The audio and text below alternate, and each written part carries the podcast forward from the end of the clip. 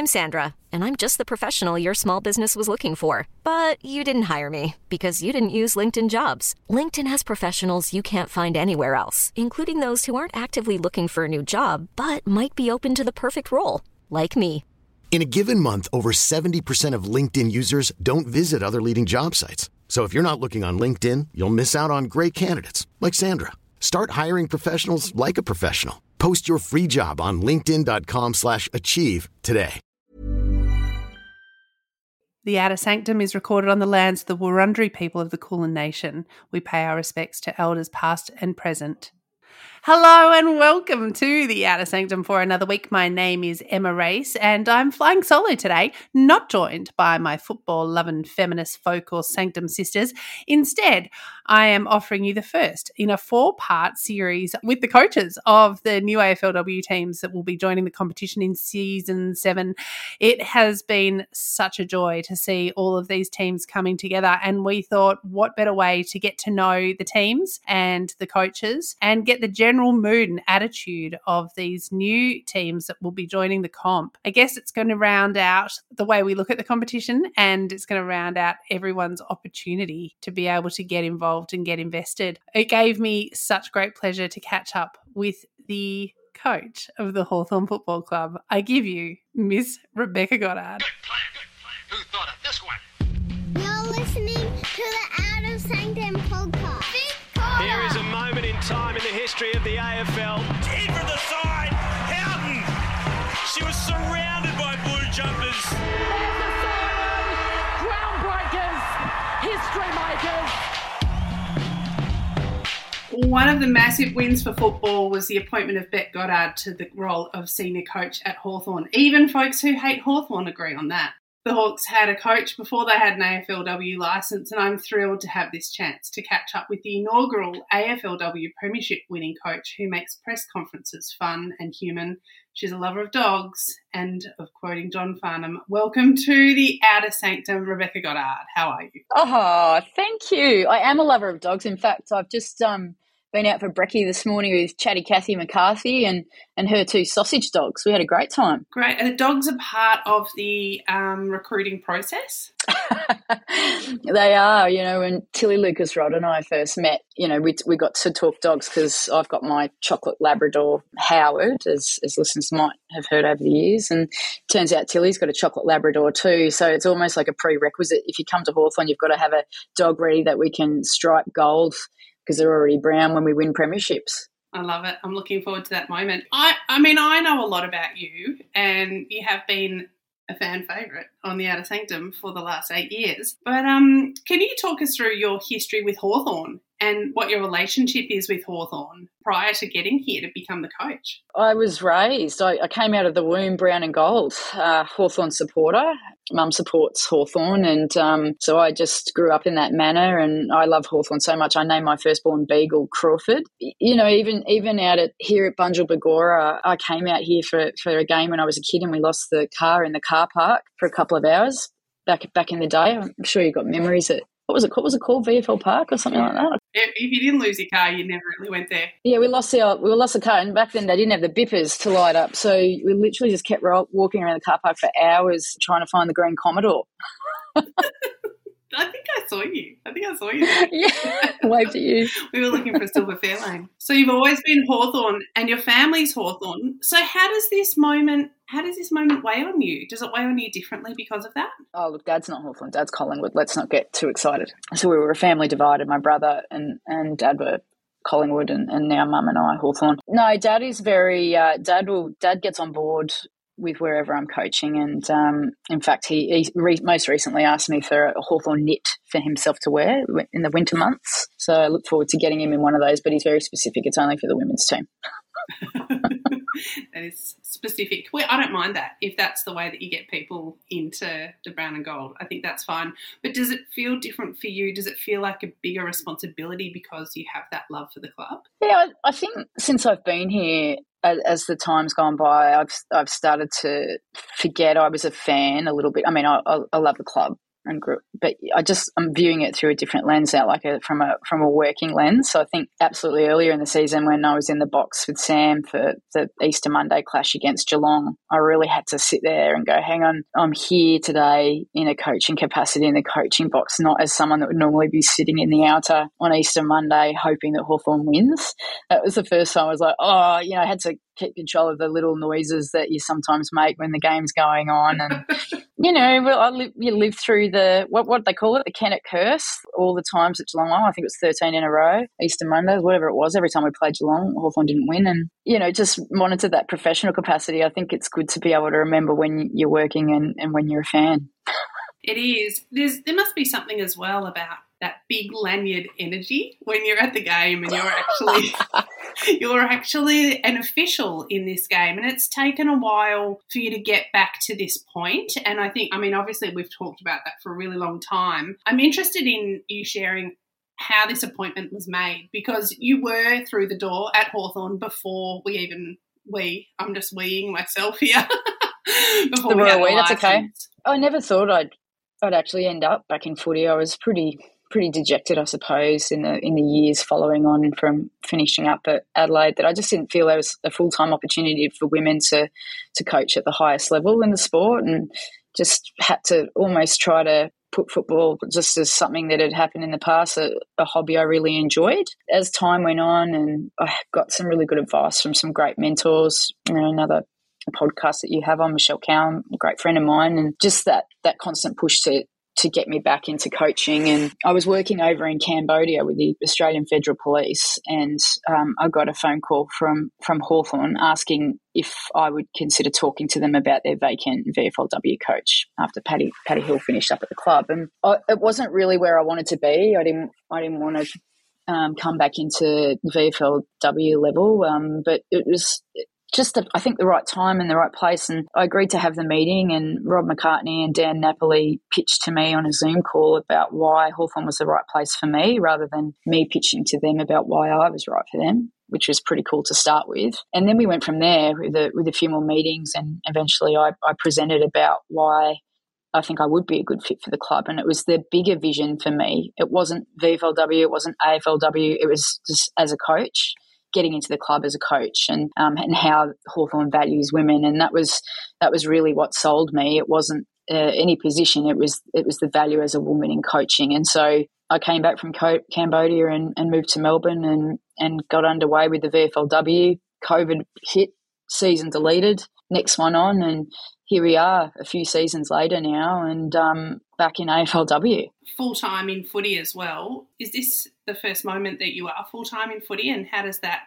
change your life, and how does it change the output that you can can kind of commit to this? Well, it was a really big decision. I think I've, I've been a, a, member of the Australian Federal Police for 20 years. So to to resign from that role to take a full time job in footy wasn't a decision that that happened overnight. It was I really had to think about where I sat in my career and what value you know I was to the footy club. Like, was there going to be a career progression? Was it what what did it all look like? And I got back to you know why I I love coaching and and, and why I'm here in the first place. And um, you know, a real reflection of your philosophy, which is I'm here because I get to create connections with what really matters at the heart of that, and that's family um, and being part of something really special and being valued as, as a woman that can contribute to the sport at the highest level. And so, in the end, once I made the decision, it was it was very easy. I felt like a huge weight was off my shoulder, and here I am with my first chance full time in the sport. It's great. I actually feel like I'm busier now than I was when I had two jobs, you know, when I was coaching footy and trying to be a police officer. And I don't know how that happened.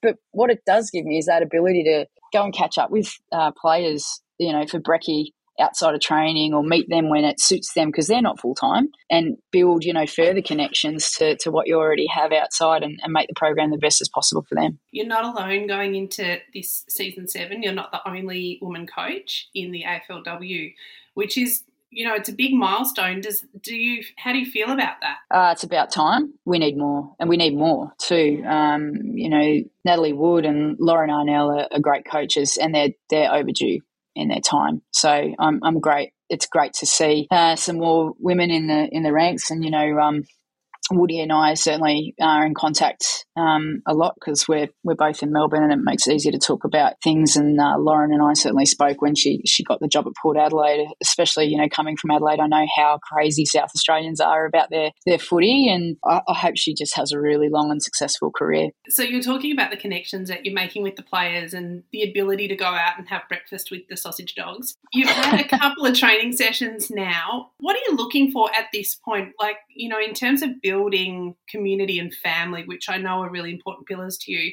Is that what you're looking for in these early stages, or is there just enough run up time that you're actually right now already training for first game? Uh, there's a there's a few few parts to it, but I suppose that at, at the base of it for for us is having gold standards. So we talk a lot about our gold standards and that being the corner of a of the house. And Hawthorn, we, you know, there's brown and gold. Everybody's got a little bit of brown in them, but mostly we want to try and have gold, I think. And so we've been really focused on on that that base of the house and letting the players have their own creativity within a broad game plan um, and empower the athletes to have decisions on the field without being too prescriptive about where they should be kicking it and where they where they shouldn't. All of those things sort of happen over time. So I, I got to to catch up with them a lot of induction, tell them how I, would love us to play and what I think excite will excite the crowd to our Hawthorn fans to, to come and be a part of. Uh, but then I told them that, that they could create within that. And so that's what we've been doing over the last couple of weeks is that connection and seeing how they all kick and how they connect with each other and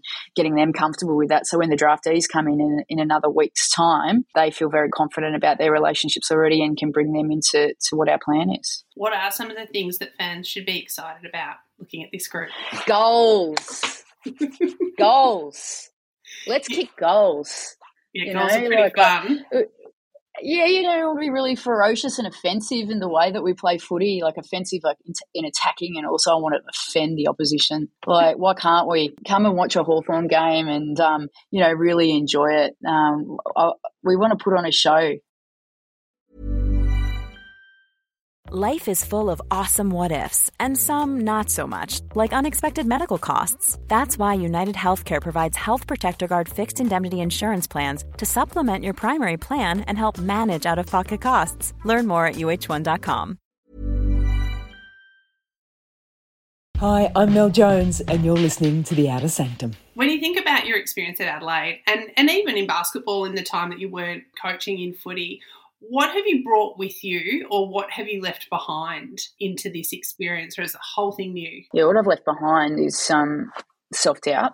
When I was coaching in Adelaide, I, rightly or wrongly, I always felt like I was being watched more closely than my male counterparts. And whether that was real or not, I, I still don't know. But I, I, needed to let that go um, and realise that I belong and I can coach football. And so that's certainly something that I've I've left behind now, and I feel a lot more confident confident with coming in, listening to feedback and hearing it in the way that it that it that it's intended. You know there's there's so many ways to listen to give and to, to receive feedback but going to another sport and seeing how elite athletes do it in the WNBL you know remarkable athletes like Marianna Tolo and Leilani Mitchell Kelsey Griffin like they're they're extraordinary players and how they just quickly just give receive feedback in an elite environment and get on with it and hear it from the coach was uh, really impressive. So it's something I took with me as well as operating under clock pressure like they operate under clock pressure in basketball the whole time. There's a shot clock going the whole time. So it's something we've implemented at our trainings is that we've always got the scoreboard clock running at Box Hill at the moment. Um, so all of our drills are under time pressure to get as many kicks in to get our training done in the amount of time that we've got so we can get the girls out of there.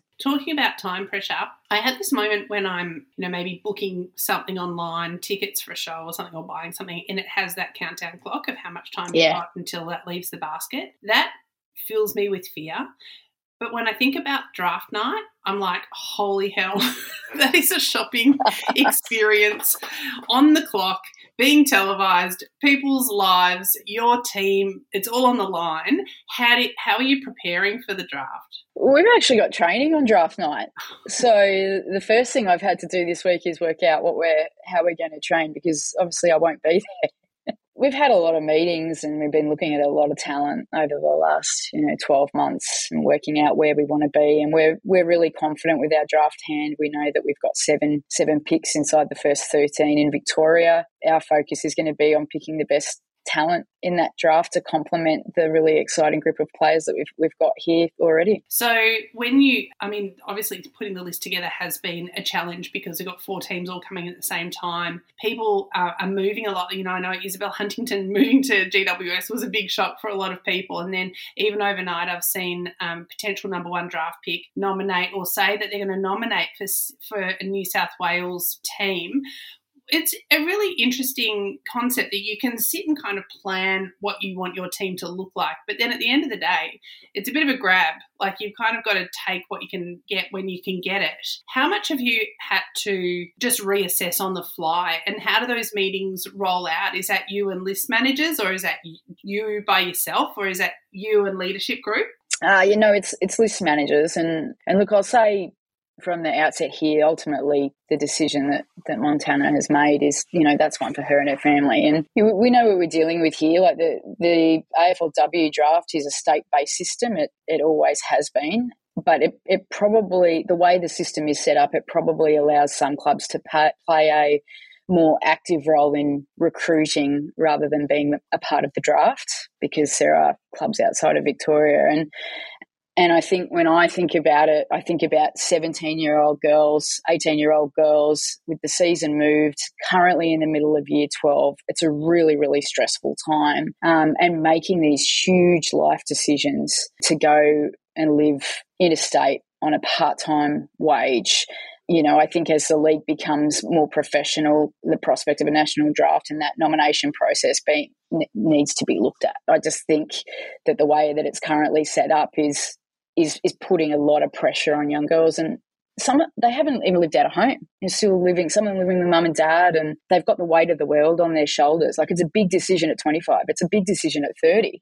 Let alone you know right now when they haven't been in an AFL system and knowing what's in front of them. So I hope they're getting the the best advice from the right people and and doing what's right for them. When we talk about footy on the outer sanctum, it's impossible for us to go past superstitions and I don't think the team would allow me to get out of this without some scathing review. If I didn't ask you about game day superstitions for you, and do they change, and have you got new ones? As a coach, you don't want to infect your team with superstition, um, but there, there's one that occurred this week at training. As a matter of fact, I had a I had a birthday last week.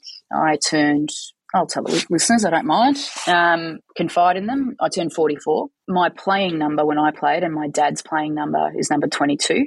At Hawthorn, I have a, a locker here with the number 22 on it.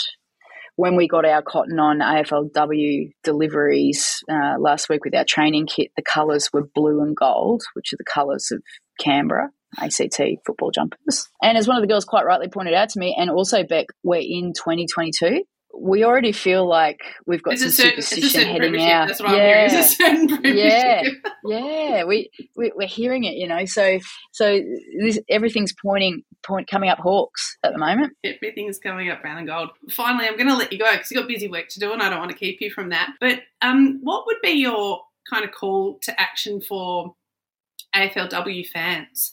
The fans have had to move their priorities and their plans as well. It's been it, has been a kind of tough journey, I've got to say, for an AFLW fan. I know that we talk about the players a lot, but for fans, and that's what we care about in the outer, it's been, you know, at times we have felt unheard. We've had to pick teams that haven't traditionally been in our blood and our DNA, and now everyone gets that opportunity. What would be your hope for fans coming up in this season? Well, like the players, resilience is the message, I think. Um, and you're right, like it, it's been hard. Like, when is the season each year? It's always a bit of a mystery, isn't it? Um, where and, are we going to play? And now this year, exactly where we're going to play. But I, I think what's going to happen this year is, you know, the first few rounds, we're going to play on some fantastic stadiums um, once we get into men's finals too. And I, I would just love to have like opening round, round one for us v Essendon Marvel Stadium, 40,000 people. Like, I would just love that, especially, you know, when we've got some low numbers in the men's footy at the moment. Like, what, what an amazing statement from AFLW fans. We come from a place of inclusion, AFLW fans, and now we've got all of our teams included. Get back to your OG team is my advice. Oh, I feel like that is code for Emma needs to break up with Carlton. Look, it's going to be a trial separation. That was such a great chat with Bec, and I'm always so excited about what she can bring to football.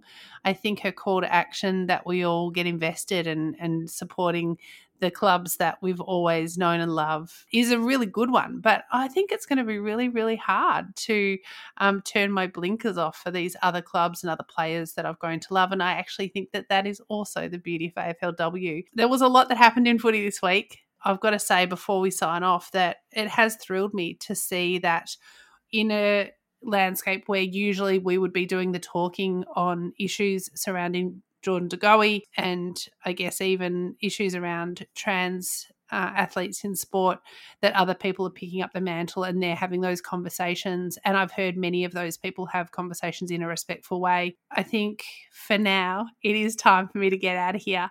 Next week, you'll be joined by another Sanctum sibling with another coach. But for now, I will just say go footy.